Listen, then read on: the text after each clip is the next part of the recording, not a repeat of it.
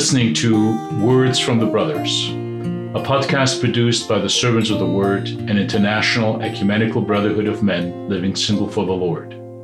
You can download this podcast from our website or access it on iTunes or on any other podcasting apps.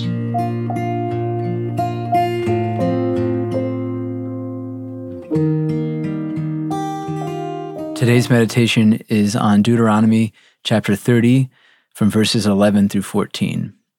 For this commandment that I command you today is not too hard for you, neither is it far off. It is not in heaven that you should say, Who will ascend to heaven for us and bring it down to us, that we may hear it and do it? Neither is it beyond the sea that you should say, Who will go over the sea for us and bring it to us, that we may hear it and do it?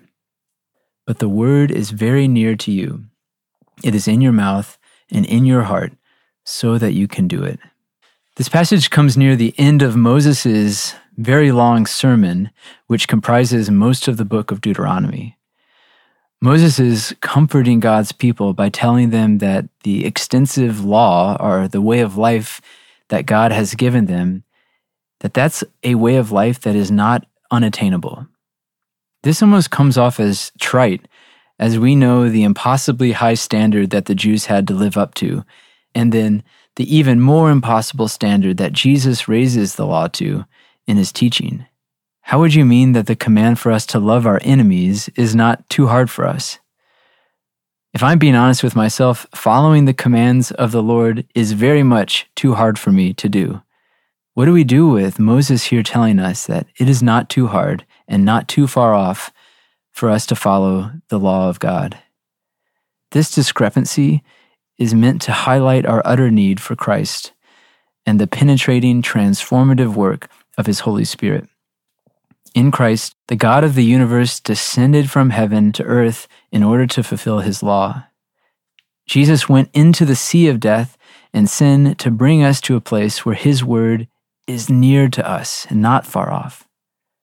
Thousands of years before Jesus entered this world, Moses was prophetically comforting his people with a promise that the law that he placed over his people would not be a burden, but rather be a source of life. After Jesus ascended to the Father, the Holy Spirit became available to all who came to God through Christ Jesus. And it is in his Spirit that takes the law, which was written on these huge stone tablets, that was anything but easy for us to follow, and then he writes that law on our hearts. And along with that word dwelling in us, he also empowers us to live our lives in radical obedience to those commands, an obedience that leads to life and not an obedience that leads to death.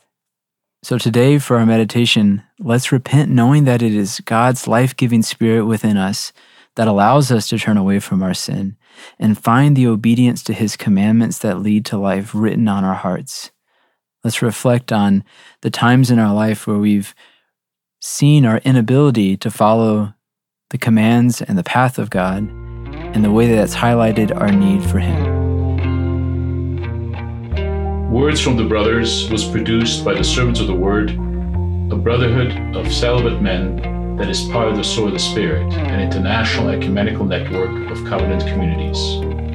For similar and other content, please visit us on www.servantsofthewords.org. If you liked what you listened to, please leave us a review on iTunes or other podcasting apps.